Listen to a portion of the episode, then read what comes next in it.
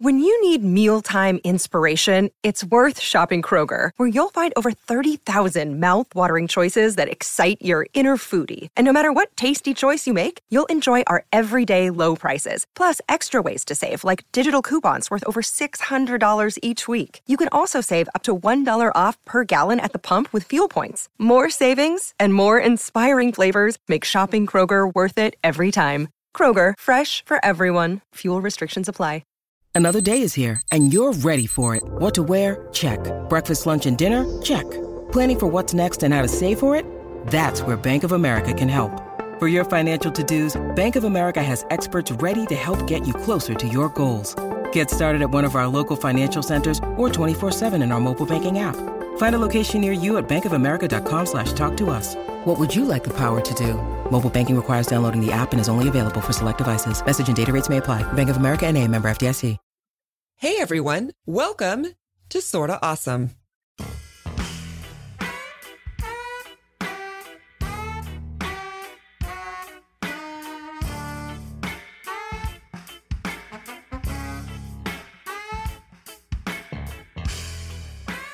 Hello and welcome back, Awesomes. I am not Meg Tietz. This week it's me, Kelly Gordon, steering the ship to bring you all things smart, strong, and social because, you guys, Meg has the flu again. I know, right? As many of you are aware, Meg and her entire family had influenza over the holidays. Merry Christmas. And this past week, she was waylaid again.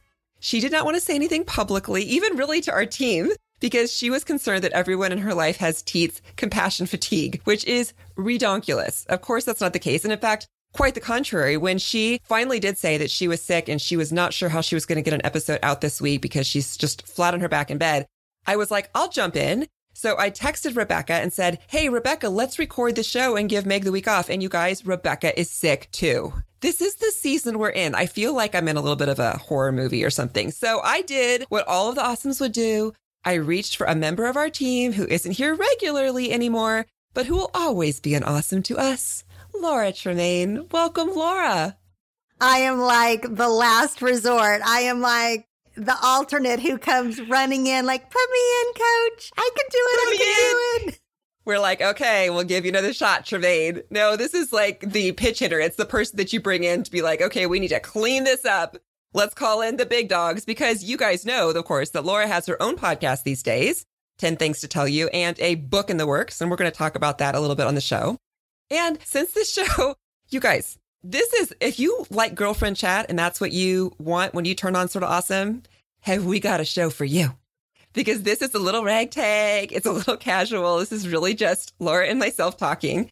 So we are not going to do an awesome of the week this week because in some ways this show is a little bit of an awesome of the week. It's a little bit of us just sharing what we are learning and loving in our life right now. So while we are not going to do it here, we will of course still have our awesomes of the week threads on Facebook. If you aren't already on there, you can join us in the Sorta Awesome Hangout. It's a group on Facebook or over on Instagram where we are Sorta Awesome Show. On Fridays, we always start a thread and give you the chance to share what's awesome in your life, what's making things make a little bit more breezy, stay optimistic, what is being awesome to you. So you will still have a chance to do that. You can join us in Facebook or on Instagram to share your awesome of the week. So this is episode 230. And as I said, this is just me and Laura. We're spitballing it. We're going to hear about Laura, where she is right now, how wonderful she was to jump in, you guys. We have each three things that we are learning and loving. That's kind of, I don't know. I just made that up. when I was texting Laura, I was like, why don't we just talk about these things? We can talk about those things, right? I mean, I don't even know what I'm going to say. So I was like, yes, learning and loving. We can do it. I can do it. I'll come up with something. Well, and here's the funny thing is that this is a week and a half for you. I would just like to acknowledge that. Like you are on a writing retreat right now, and yet you are here with us. So all the award applause goes to Laura Tremaine. Well, thank you very much. I'm happy to be here. I love, love, love the Sorta Awesome community. I always have. I'm still active in the Hangout and in the Superstars group because Yeah. I just love these women so much. And so I am like very thrilled and honored to jump in. I'm sorry that the other women are sick. Yeah. It has been a winter, right? It's been so crazy. It has been. And I don't have any real wood around me. I have laminated wood, so I don't know that it's the same because I want to knock on it. My family hasn't been sick at all. Like, not even a cold. That's what I mean. I feel like we're in the midst of this like destruction and all of these people and germs around us and people are dropping left and right. Meg and Rebecca are not the only people in my life who have this horrible flu in one way or the other. And so it's just, it has, it's been a winter. So I'm so grateful that you were taking the time out here to talk to us. And I know that you've always got thoughts. That's the thing. When I texted you and I was like, let's just pull something together, you were like, all right. I have things to say. I always have things to say. Right. Okay, so I'm going to go first since I'm the one who pulled Laura into this. So here is something that I am learning right now. And this is something that we all know, but it's something that has come back to me because of a couple instances that happened in my real life this last week. And it is the power of the small affirmation of affirming people where they are, especially in their feelings and in their decisions. And of course, this doesn't mean you have to affirm everything that's like not a good decision, but our words are so much more powerful than I think about. It's just become this conscious thought to me. So here's what happened is I have, as you guys know, a 12 year old girl. So I have a daughter who just went to middle school. Does it make you cringe? Like not in a bad way, but just like in a sympathetic way, like I do. Middle school is so hard. And she is just right there. She's making all these adjustments and there's more homework this year. She's trying to keep up with friends that are changing and a lot of different teachers and different styles of teaching. You know, like I feel like lots of times in the elementary school, stereotypically, but a lot of those teachers are kind of warm, you know, and they're like, they want to bring you in under their wings, even if, you know, male or female, they're just like, they know they've got these younger ages. And so she has a few teachers this year who are just a little bit more like, mm, mm, mm. you know, like they're going to take control of the classroom. They're not there to like make everything sparkle and shine. Like we are here to learn. And so she's super sensitive. The last, I would say, couple of months, she's been coming home from school and she would not mind me telling you this, just crying and saying, like, the teachers are always mad at me, super stressed over her homework because it just takes her a long time to get it done. And then she's like, I can't not have it done. They're going to yell at me. And I'm like, I know some of these teachers. I don't think they're mad at you. So finally, I think because I have kids who are already teenagers and they've walked some of these roads, I'm hearing her say all these things. And me and my own personality, I'm all like, it'll be fine. Like, come on, let's get a hooky. That's what she wants. She wants me to be like, you don't have to go to school tomorrow. Let's get a cookie. Let me hug you. Like, it, I'm sure they didn't mean it. And finally, I was like, you know what? Let's go talk to your counselor, like your guidance counselor, because he is there on campus. He knows these teachers. And I was thinking, like, maybe some of these teachers are like really out of control and they're just kind of looking for students to document that they're yelling at them, you know? So we went into school last week and met with a guidance counselor. And you guys, he was everything that you would want. He talked directly to my daughter. He listened to her and made eye contact. He spent 40 minutes with us. And what he said was so affirming. He said multiple times, I am so sorry that you feel that way. And he did kind of walk her through, like, okay, the different personalities is in the teachers. And he said, Are they saying, Taylor, do your work? Or are they saying to the class, do your work? And she's like, Well, to the class, you know. And he said, Well, then I'm just going to say, because I've never heard the teacher say anything bad about you. You know, like you're not a student, you have good grades, who's going to be getting and making teachers frustrated. So he said, I don't think that they're mad at you. He said, but I can understand that you feel that way. And so he was affirming her feelings. He said, I wish that I had a magic wand and I could make your feelings feel better, but I know it doesn't work that way. So I'm just really sorry that you do feel that way. And I want to try to walk through and help you know that they don't dislike you when they're talking that way and they're not trying to take it on you personally. But I'm just sorry that you feel that way. And I watched her start to kind of glow. You know, it's just like having those people in your life who are going to say, what you are feeling is real and valid. It may not be rooted completely in truth, but that doesn't always matter, right? What we need, what we want, what we desire is all people, even if you're not a 12 year old middle school girl anymore is to be validated, to have somebody say, I hear what you're saying.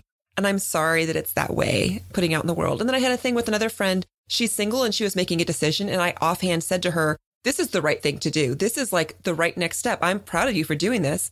And she came back and she said, You know what? I don't have a partner. So I don't have somebody else, an adult in my life, always speaking in and saying, This is right. We should do this. She's like, I didn't even know how badly I needed to hear that till you said it. And I went like, Oh, good. I'm so glad. Like, I think I'm making the right decision, but you know how we all are. So just learning about that. And I've been thinking a lot about it because of these two things and how deeply we all need to have somebody in our life just validate us. And you guys, this could be like the spreading of the awesome, right? Not only in your own life and in the people around you, your closest friends and family, but even the people that you see just out there in the world. I just think that I'm going to be trying to be conscious of even the Trader Joe's checkout person. You know, like if they say something, you're like, yeah, that would be hard. Instead of my inclination is to try to find the silver lining and be like, oh, it'll be better tomorrow, you know, that sort of thing, just to validate people where they're at. And I think that it's even more powerful when it comes from someone that doesn't have to do that. Like, yes. in terms of the school guidance counselor, you could have said almost the exact same words to Taylor, and she might not have heard it from you because you just think, well, you're my mom. You have to say that. You don't really know right. the situation. But to get it from him or from just an outside source that feels more objective, obviously, he's not totally objective as a school counselor, but just someone else to say, like, I hear you, I see you, mm-hmm. you're not imagining it you know, but let me give you a different perspective. I just think that people will hear that from others, maybe sometimes better. You know what right. I mean? I do. I think that's very true. And I think that, you know, for her, it helps to have somebody, I think, who is at the school, you know, physically present at the school, familiar with that system, where I think that that's part of the problem of being a parent and sending your kids off to school is your kids can say, well, you don't know. you know, you don't know these people or you don't know what they're like. Like she's like, well, sure, mom, when you meet them at parent teacher conferences, then they all like seem really kind, but then they get in the classroom and they're like, do your homework. So, you know, people can morph, but to have somebody who's there and is like, I talk to these teachers all the time and he was problem solving with her too. But yeah, we can be that for somebody else too. I think that's the thing that's powerful to me when I think about how wonderful it can be just to have somebody say, I hear what you're saying. And this is true. Like your feelings are valid. And the reason that you are in this place right now is true. That's like the beginning of real change for anybody. Anyway, we all know that, right? That's like what we need often is just to be heard and have somebody say, I hear it. Yes. Okay, awesomes. The 2020 FabFitFun Springbox is now on pre-sale. You guys know that FabFitFun is a women's lifestyle subscription box filled with full-size premium products sent straight to your door every season. I love getting a new FabFitFun box. My daughters and I love to open it and dig through it together. We get so excited about the products that are inside, mostly because a lot of the items are totally customizable so that you can totally curate your box to your specific interests. The Spring Box is an awesome way to treat yourself and others and get ready for the season ahead. Remember, FabFitFun is a seasonal subscription box with full size beauty, fitness, fashion, and lifestyle products it retails for $49.99, but you guys, it always has a value of over $200. So use the coupon code Sorta Awesome for $10 off of your first box at fabfitfun.com. Again, you can get $10 off of your first box when you use coupon code Sorta Awesome for your first box at fabfitfun.com. Uh, Awesome's hiring the right people is one of the best ways to help grow your business, but it should not take time away from your other priorities. And with LinkedIn Jobs, it doesn't have to, especially with the very awesome way that LinkedIn Jobs gives you your recommended matches.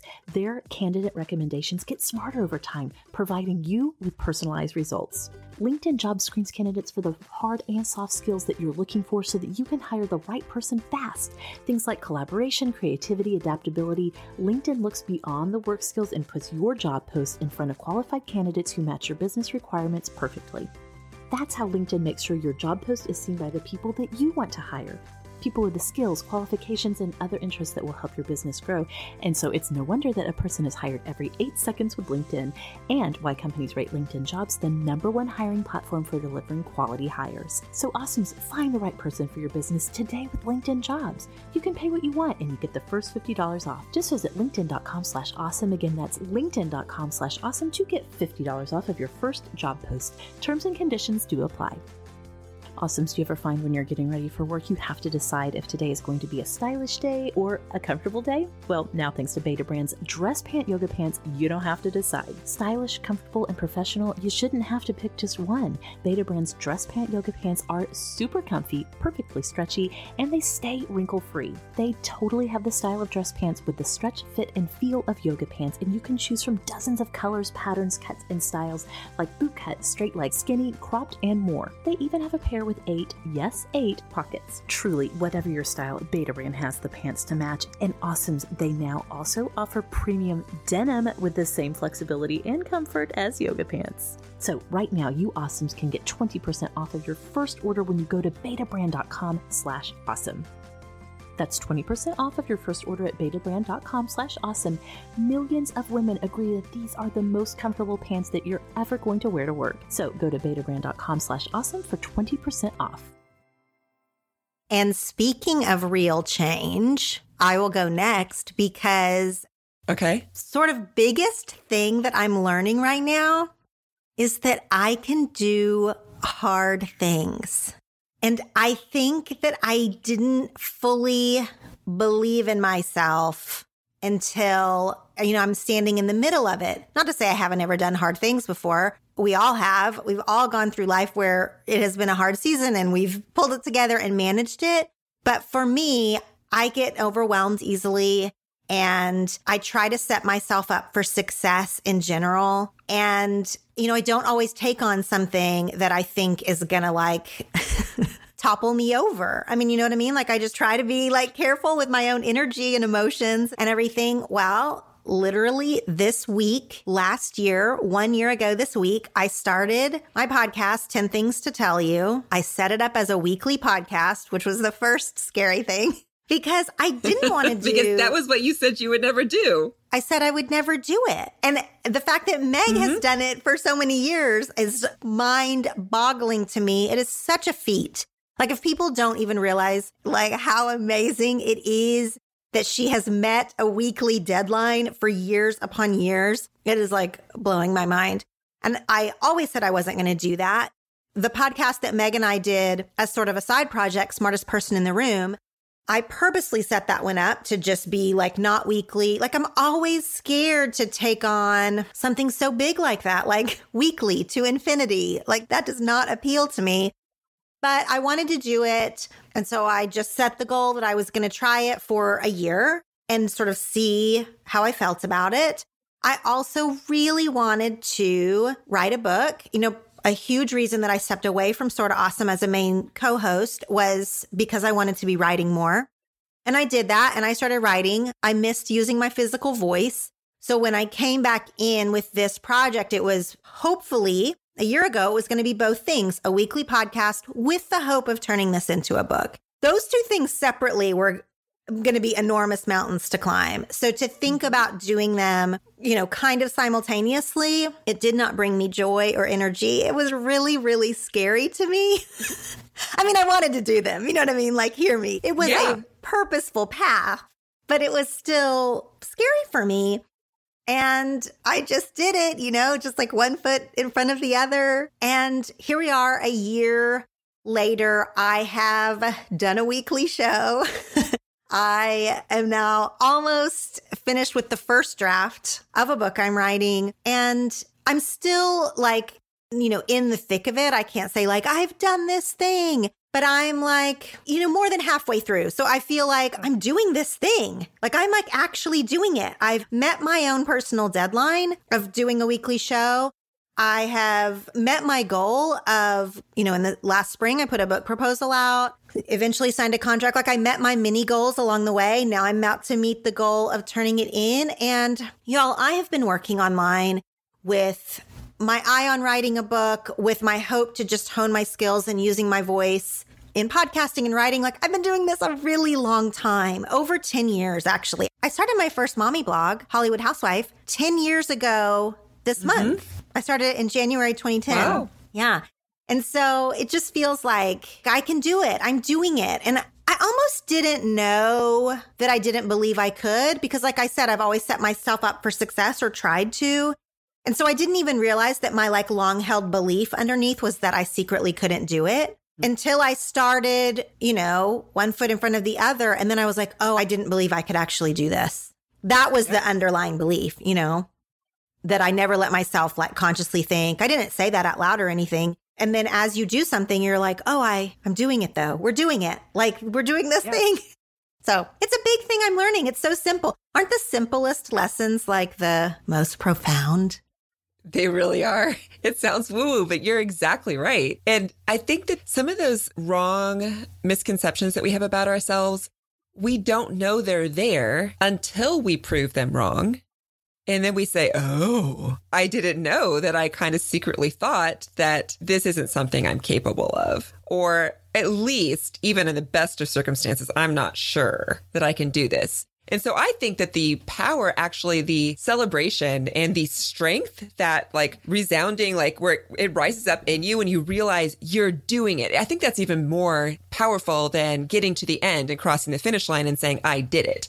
I think realizing that you're doing it is like the best shot of adrenaline there is, where you're like, oh my word, it's happening. I'm here and it is happening. Right. Like once you finish the whole book and, you know, like everything, that will feel really good too. But this moment is very pure.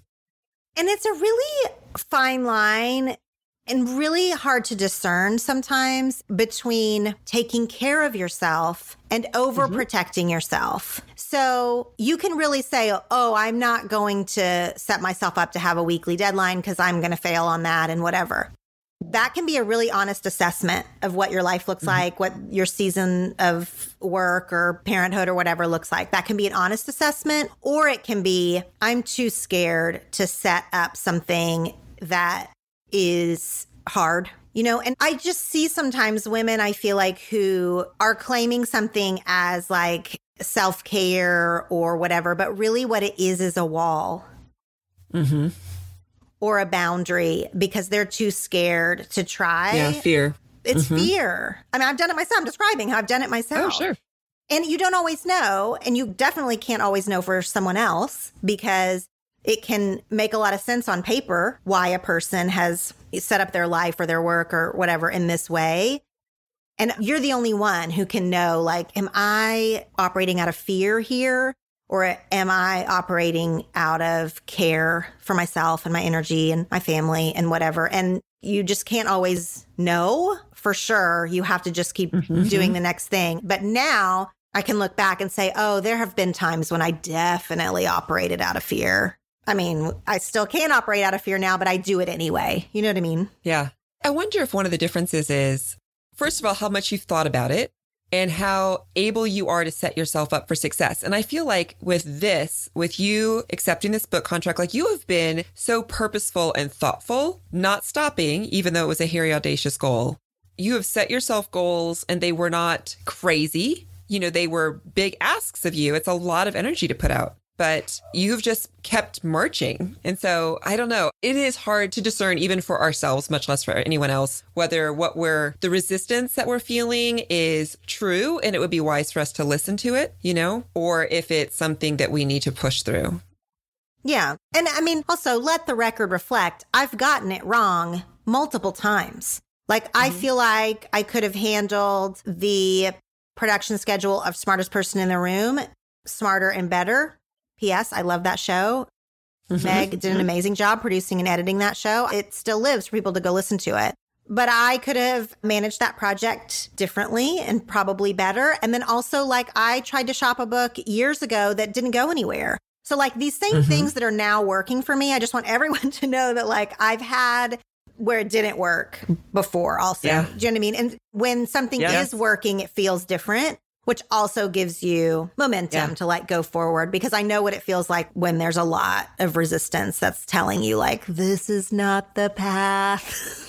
yeah, this is not the time. I'm trying to push you back down and say you just need to grow a little bit more. Actually, this isn't funny. I mean, it's not what we set out to say this is the lesson that you're learning, but it is really making me think about the fact that it does feel different when you are acting in the right way versus the wrong way. And it really just takes so much discernment to try to figure out like that resistance. Is it because I think that lots of times what we hear, certainly where we are, I think in culture today is women saying to other women, just push, just lean in, just go for it. And there are women who are trying and being like, it doesn't work for me. And then it's even more difficult, like internally. They're like, why does it work for everyone else when they just push and it doesn't work for me? And it might just be a matter of timing. And like, we don't often balance the message very well. You know, we're like, either you need to just self care and not even try, or it's got to be 110%. And any resistance, you should just push through and, you know, do it because a man would, you know, like, and there is a balance there. And that's so tricky, so tricky. Timing is everything. Okay, so my second thing to share is also a lesson. It dovetails a little bit with this because one of the things that I've realized about myself in the last few weeks, and I'm still puzzling over this, I'm not really sure I should say this right now, but oh well, whatever. Here we are. Is I really do not like to make a commitment and then not follow through on it. Like if I commit to something when I then have to flake out, the self loathing of that is really, really thick for me. So my personality when I was in my 20s was to overcommit because I want to do all the things and say yes to everyone. And I'm excited, genuinely excited about things. And then, of course, things would get dropped. And what I learned then was like my feeling of having such a strong sense of responsibility of having committed to this thing and then not being able to do it that then I pulled way back and was like, I am only going to commit if I am so, so, so sure that I can do this because I just don't like to not be able to fulfill something. So because of that, then, like we were saying, there's this balance of like, okay, but still, I do have more things. Like, when do I push myself? So here's where we are. It's January, and many of the awesomes join with me in the Sorta Yogis group. Yoga with Adriene, She always does a 30 day reset in January. It's 30 days of yoga. It's all free online on YouTube. It's wonderful. And for a number of years, I have started it and then, you know, January, January gets in the way. Like my kids get sick. I get sick. You know, we go on a vacation and I've never finished all 30 days. And I can give myself some grace about that. But I'm also like, ugh, you committed to 30 days and you didn't finish. But yet again, I started this January and I'm just refusing to let that self disappointment stop me, even though I'm not doing the exact, like I'm on day 21 even though today that we're taping is after that. You know, like I'm not doing it exactly 30 days, but I'm not letting that stop me. And so, really, my lesson, my takeaway is not just that, you know, keep going, but it is how wonderful yoga is for me and how much more I need to be reminded to be in touch with my body and in my physical form. And so, doing this for almost 30 days, it's just one of those things I like to give myself credit for my intentions. You know, like I intend to exercise and I do occasionally. And then I'm like, I'm an exerciser. And I'm like, really? You've gone to class two days this last month. But I have lots of cute clothes and I intend, I have good feelings about exercise. And then there's the reality of that I'm not actually doing it. And that's how I feel about yoga and meditation. I value them so much. And when I am practicing in any sort of consistent way, I notice such a huge difference in my body, in my emotions, in my mental, in my spiritual self. Like it's just transformative. Then, you know, life. And I stopped doing it, but I still feel like, well, but this is important to me. So I'm somehow, because I'm valuing it, I'm getting the benefit, even though I'm not doing it. So here I am doing it again. And you guys, it's so good. It's so important and it's so needed. And this is Yoga with Adriene. She does have at the very beginning a longer, like a 40 minute practice that she kind of helps people. But most days it's half an hour or a little bit less.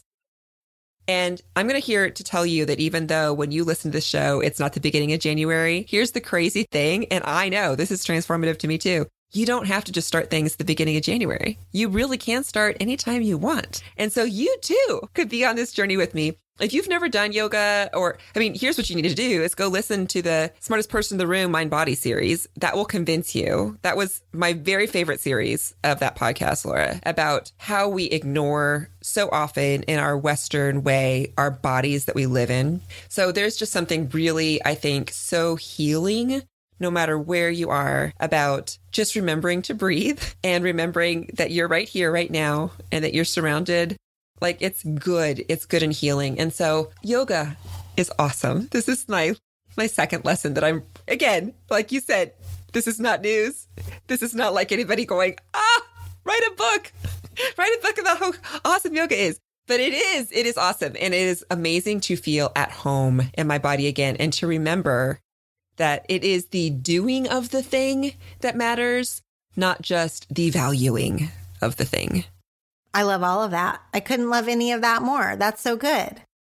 So, I did an episode a few months ago with our friend Amber Haines on mm-hmm. my show, 10 Things to Tell You.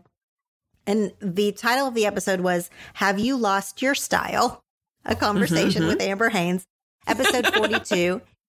And we talked about how we both felt like we had lost our style a little bit, like we had just gotten off track. You know, I work from home.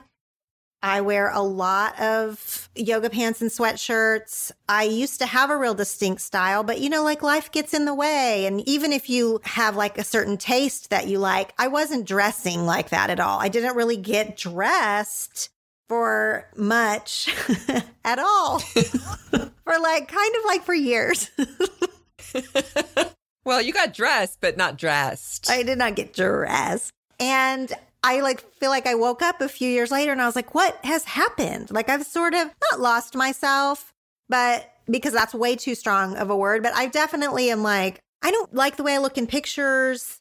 I don't really like what's hanging in my closet. I also don't have the energy or desire to do like a complete overhaul either. Like I need to sort of just be paying more attention, basically. Like find out what I like or require to feel like I look cute. And that is a bigger task than you might think, especially because, you know, mm-hmm. styles change, tastes change. And I'm being honest when I say it had been like a couple years since I'd really been paying attention. So that episode was a few months ago. And with our plan was to have a follow up episode. So we like gave ourselves a few months to find our style again, as sort of silly as that is. But I have been making these steps to be like, what makes me feel pretty? And it's been a real experiment. okay, so now I'm super curious. Yes. Like, what are you finding? What are you realizing? So I'm realizing that I do still have a distinct taste and it hasn't changed all that much. You know, styles have changed, cuts of jeans mm-hmm. or whatever. Like things have changed. I did need to update a few things, namely jeans. I bought one pair of jeans and you know, but a lot of my other clothes did sort of work if I put some effort into like putting things together. Mm-hmm. Doing my hair, putting makeup on. Like I didn't need to again have a whole overhaul, but I realized like, oh, some of the things I've been doing with my makeup is maybe a little aging. Like I'm 40 years old now. I've been doing a lot of the same makeup routines for a long time because they're considered classic or tried and true. But a person's skin does change and mm-hmm. also styles change. And you know, like I used to wear a bold lip all the time. I still love that. We talk a lot about that in the sort of awesome hangout about the power of a good lipstick, which I fully believe. And that can be like the greatest armor sometimes in a bad or hard day. I'm not taking away from that at all. But I did notice that for me, sometimes I felt like that harshness to my lips was a little bit aging. And so I was like, oh, I need to find a way to sort of soften this look, still have the boldness that I like, but like without looking like I'm, you know, putting lipstick on a mannequin or something. I don't know what that means, but I'm going to go with it. I just felt like it looked so harsh on my face now. And so I've just like started to soften my makeup. I'm wearing less makeup because again, if you put on a ton of foundation, it can look aging. Mm. These are things that I've read about in magazines my whole life or that I knew intellectually.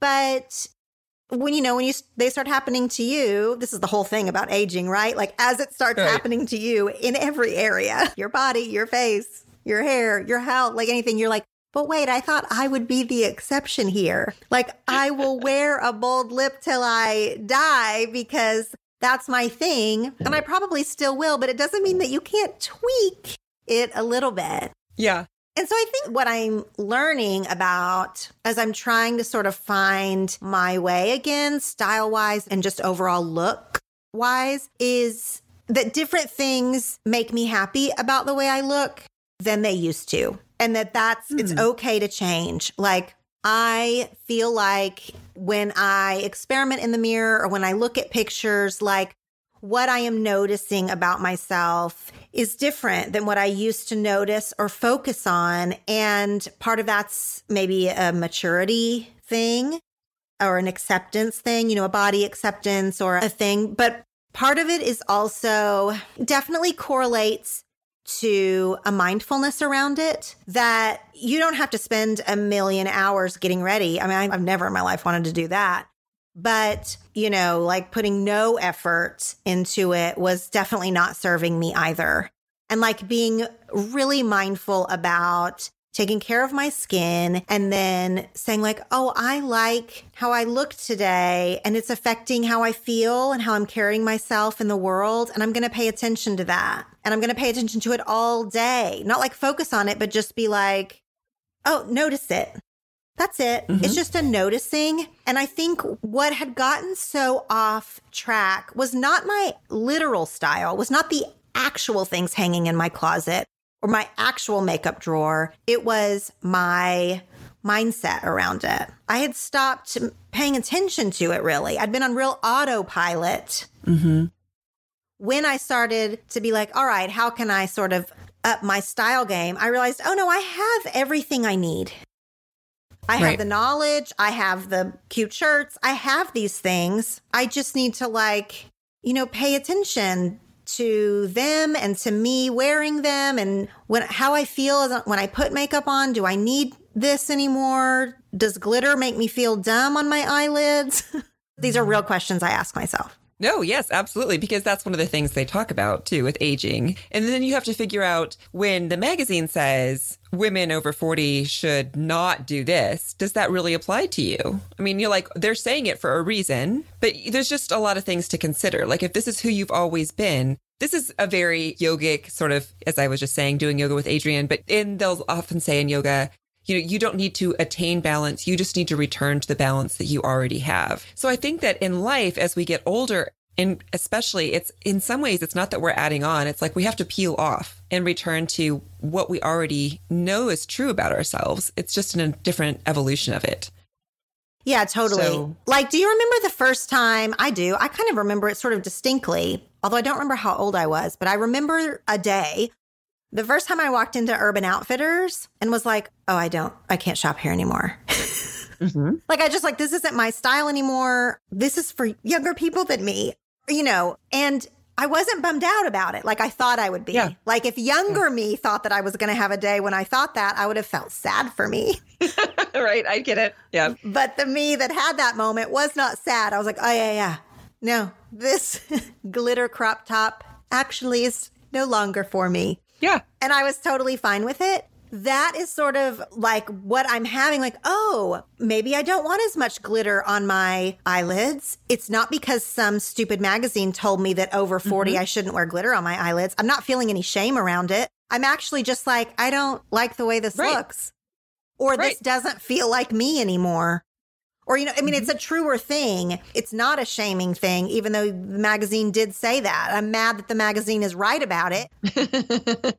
right for different reasons, though. Right for different reasons. You know? And like the word should kind of throws everyone off. But like, right. yep. I am coming to a similar conclusion, but it's a natural thing, you know? But like I said, I've been very happy to find that my style is still there, that I have it. I just yeah. needed to, you know, turn it back on. Yeah turn on you. Okay, so I have to ask if people are somehow making bad choices with their life and are not already following you on Instagram or something to know how you dress and how you look. I one time heard you describe your style as kind of granny rocker chic.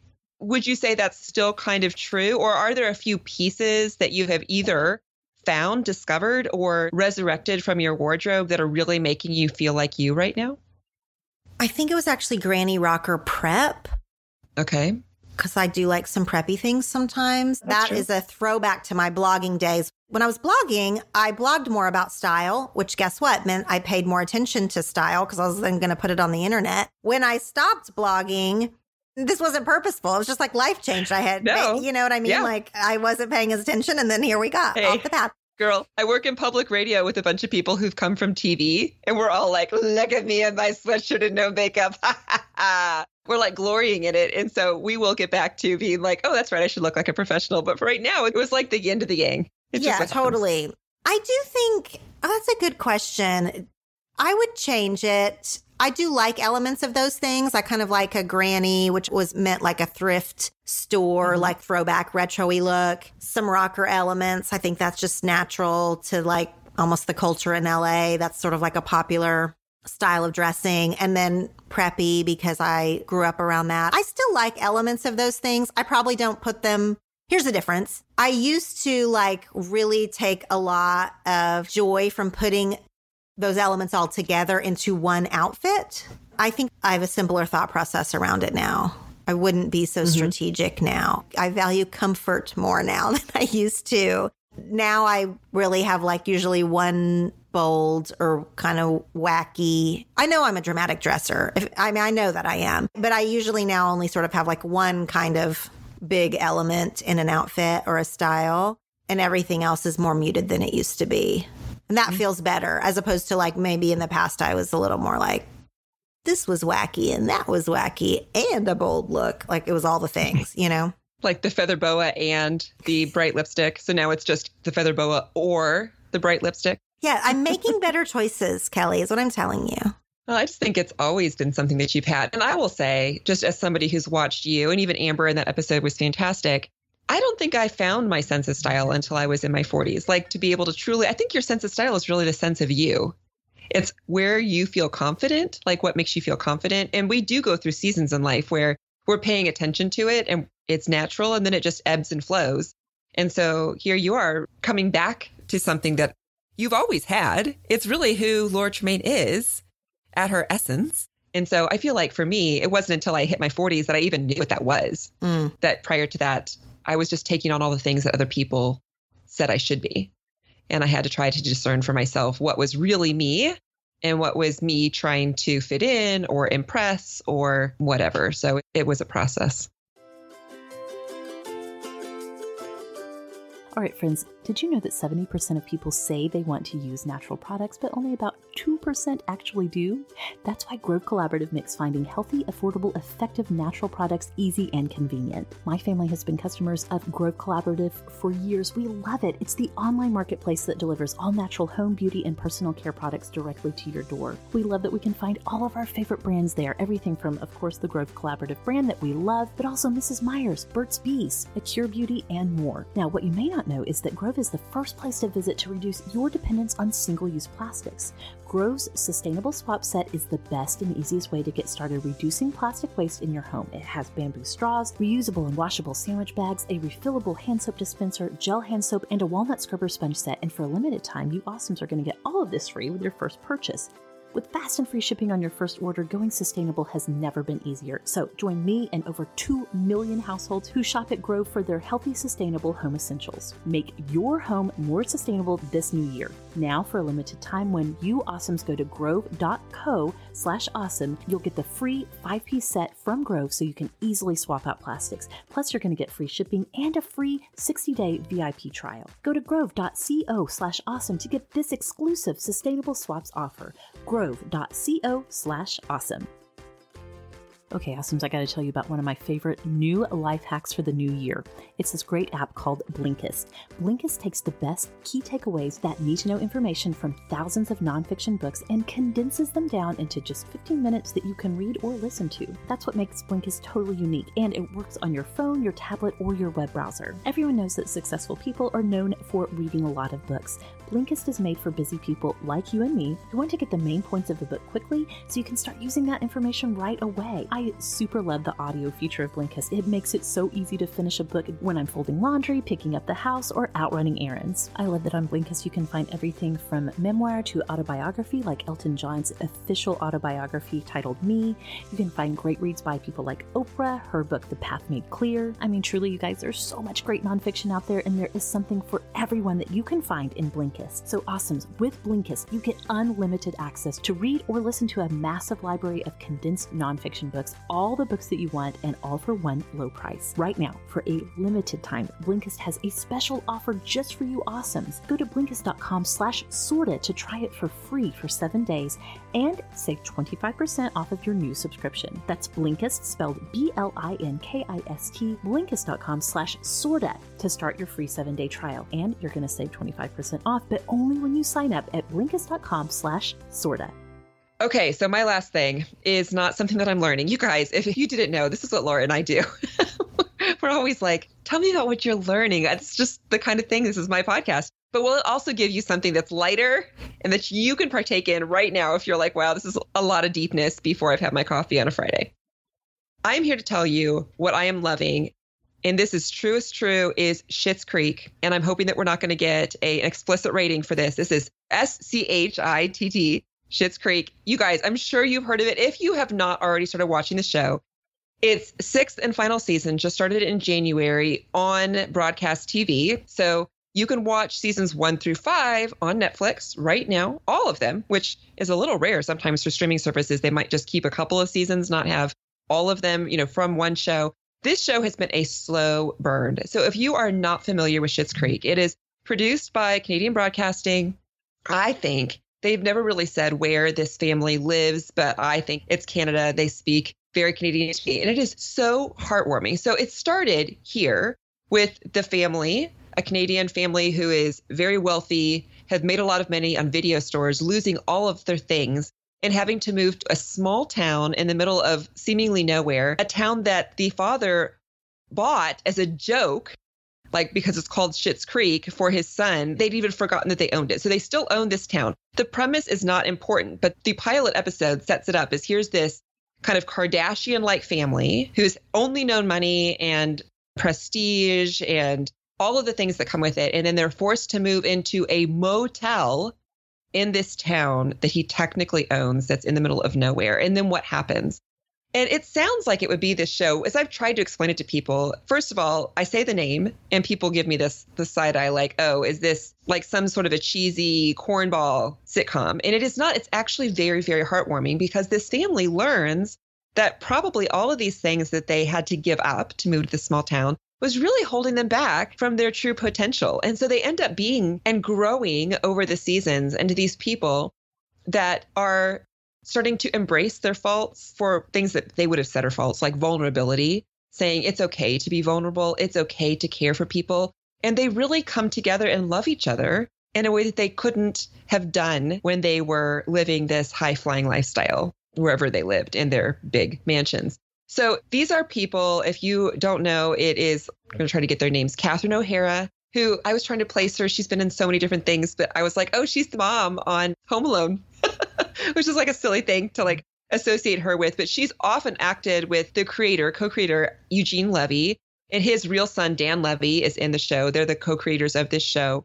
And then Annie Murphy rounds out the family. Have you watched the show, Laura? Mm-hmm. I love telling the you show. About something that I'm, you know? Yeah. Jeff and I have been binging it, so we're not all the way caught up. We are on season three, I think. Okay. And it does take a minute and normally, like, yes. I am not a person who, like, if someone says you have to get to season three to care about a thing, that I'm like, no, thank you. Why would I do that?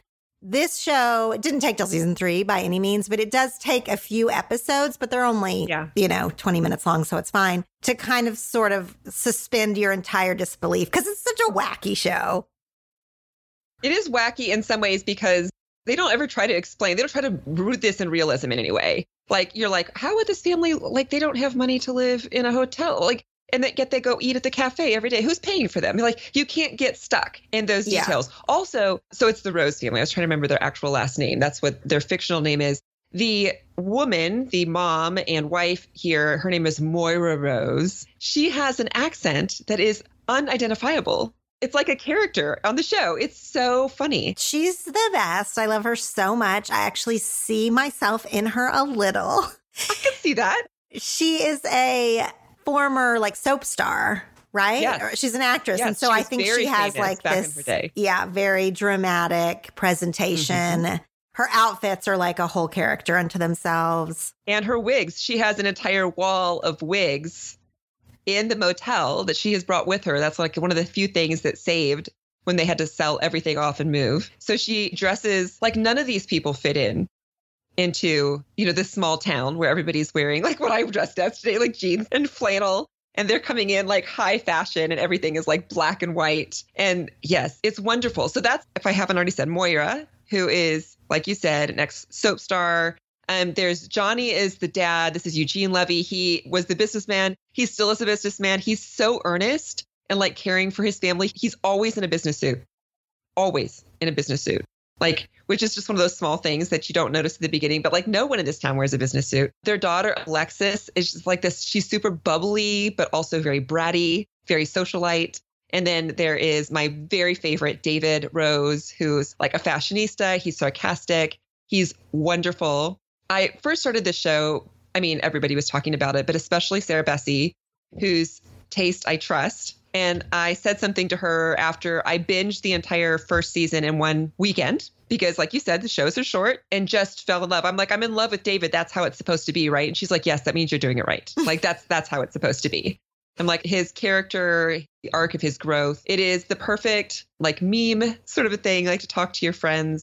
It's a wonderful show. So I feel like it really does, even though it's quirky and a little funky. And I do think you have to give it two or three episodes. Like you can't watch the first or the second and then go, oh, this isn't for me because it just hasn't started to develop yet. You have to give it a little bit more. And now I'm in season five. So season six started in January, like I said, is on pop.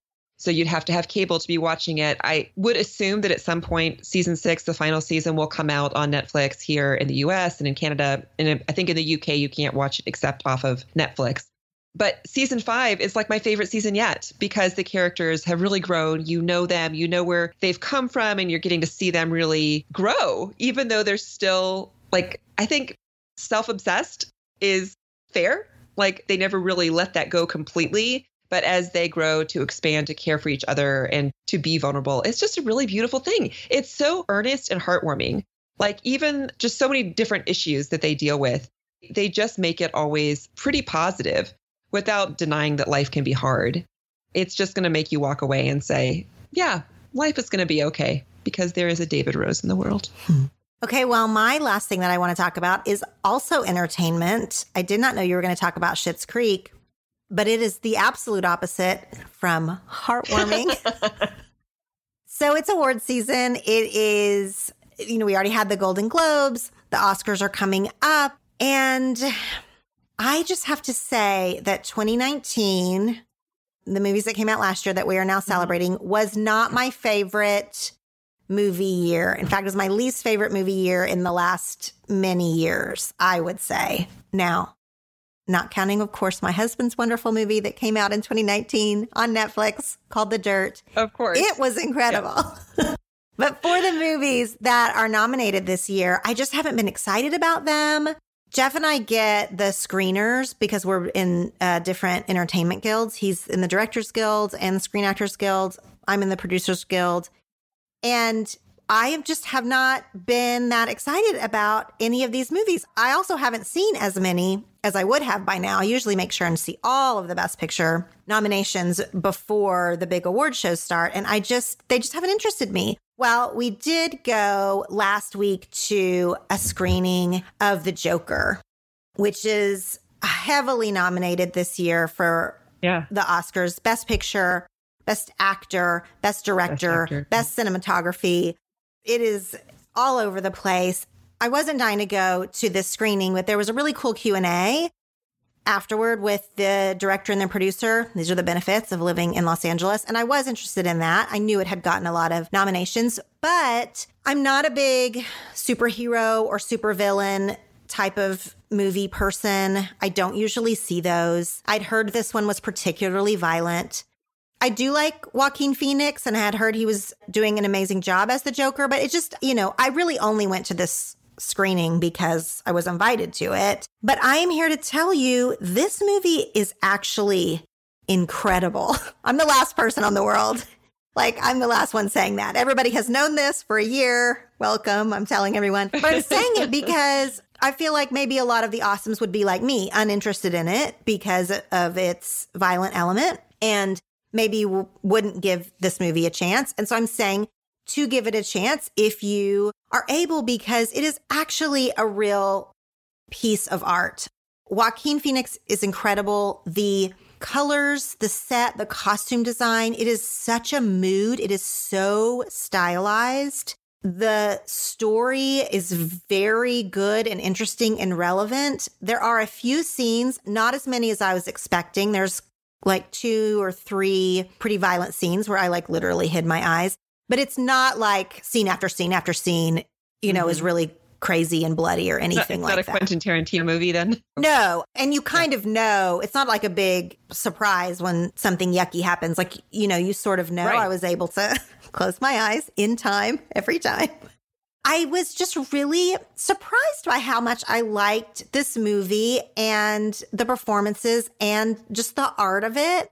It was just really a surprise to me. And that's kind of why I wanted to talk about it with this particular audience, because I think we can write off things like this. Also, you know, earlier this year, I think it was this past year when Scorsese made some, Martin Scorsese, the director, made some really negative comments about these yep. type of blockbuster movies being, you know, he insinuated they were less art, you know, that they weren't mm-hmm. real art. And I do think that the Joker s- stands alone, but I have, I thought Black Panther yeah. was art. I think, you know, I think that is, was a ridiculous comment for him to make. I couldn't not disagree, you know, more with that. I think in art also, he doesn't get to make yeah. the call of what that is or not. Yeah. We actually did a show about that and somebody called in and said what my husband had said, which is, so this is the guy who's been making mob movies, like making the same movie over and over and over.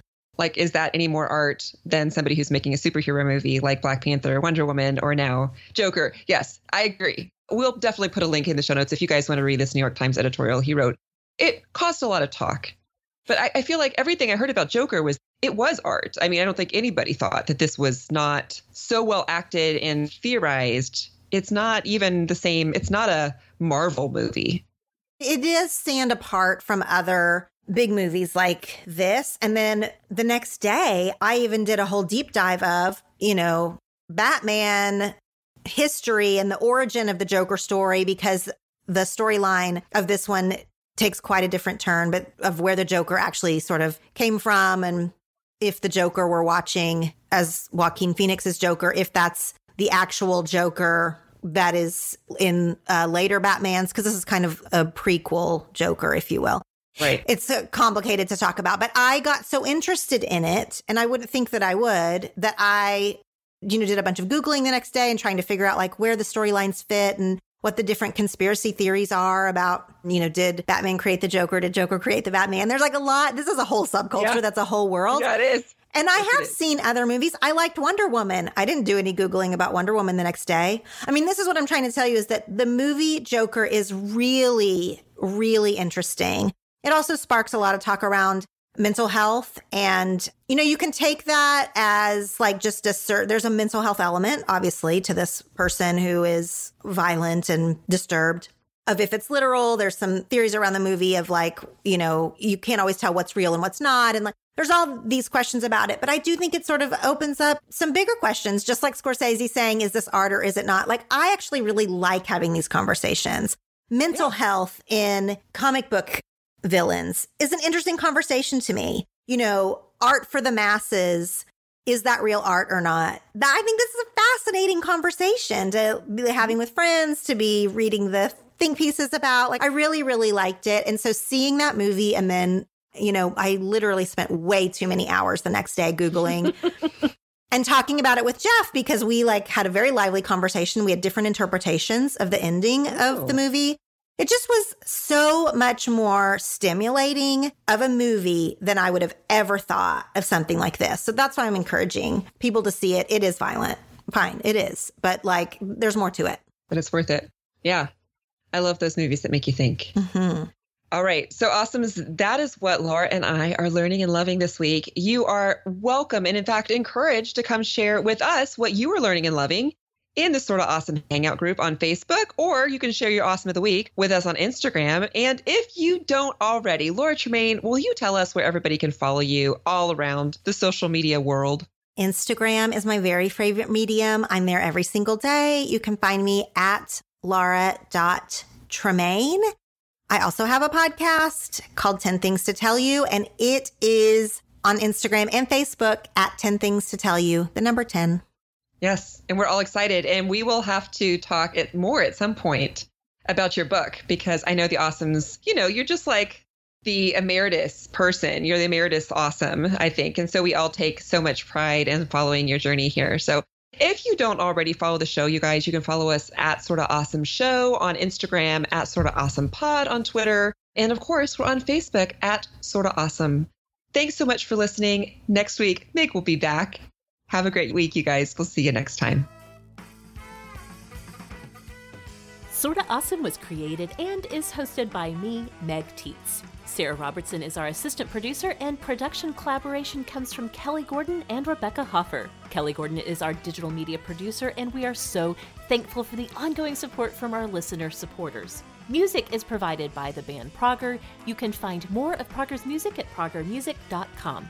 To find show notes on this and every episode of Sorta Awesome, and also to spread the Sorta Awesome love to all of your friends, you can head on over to sortaawesomeshow.com.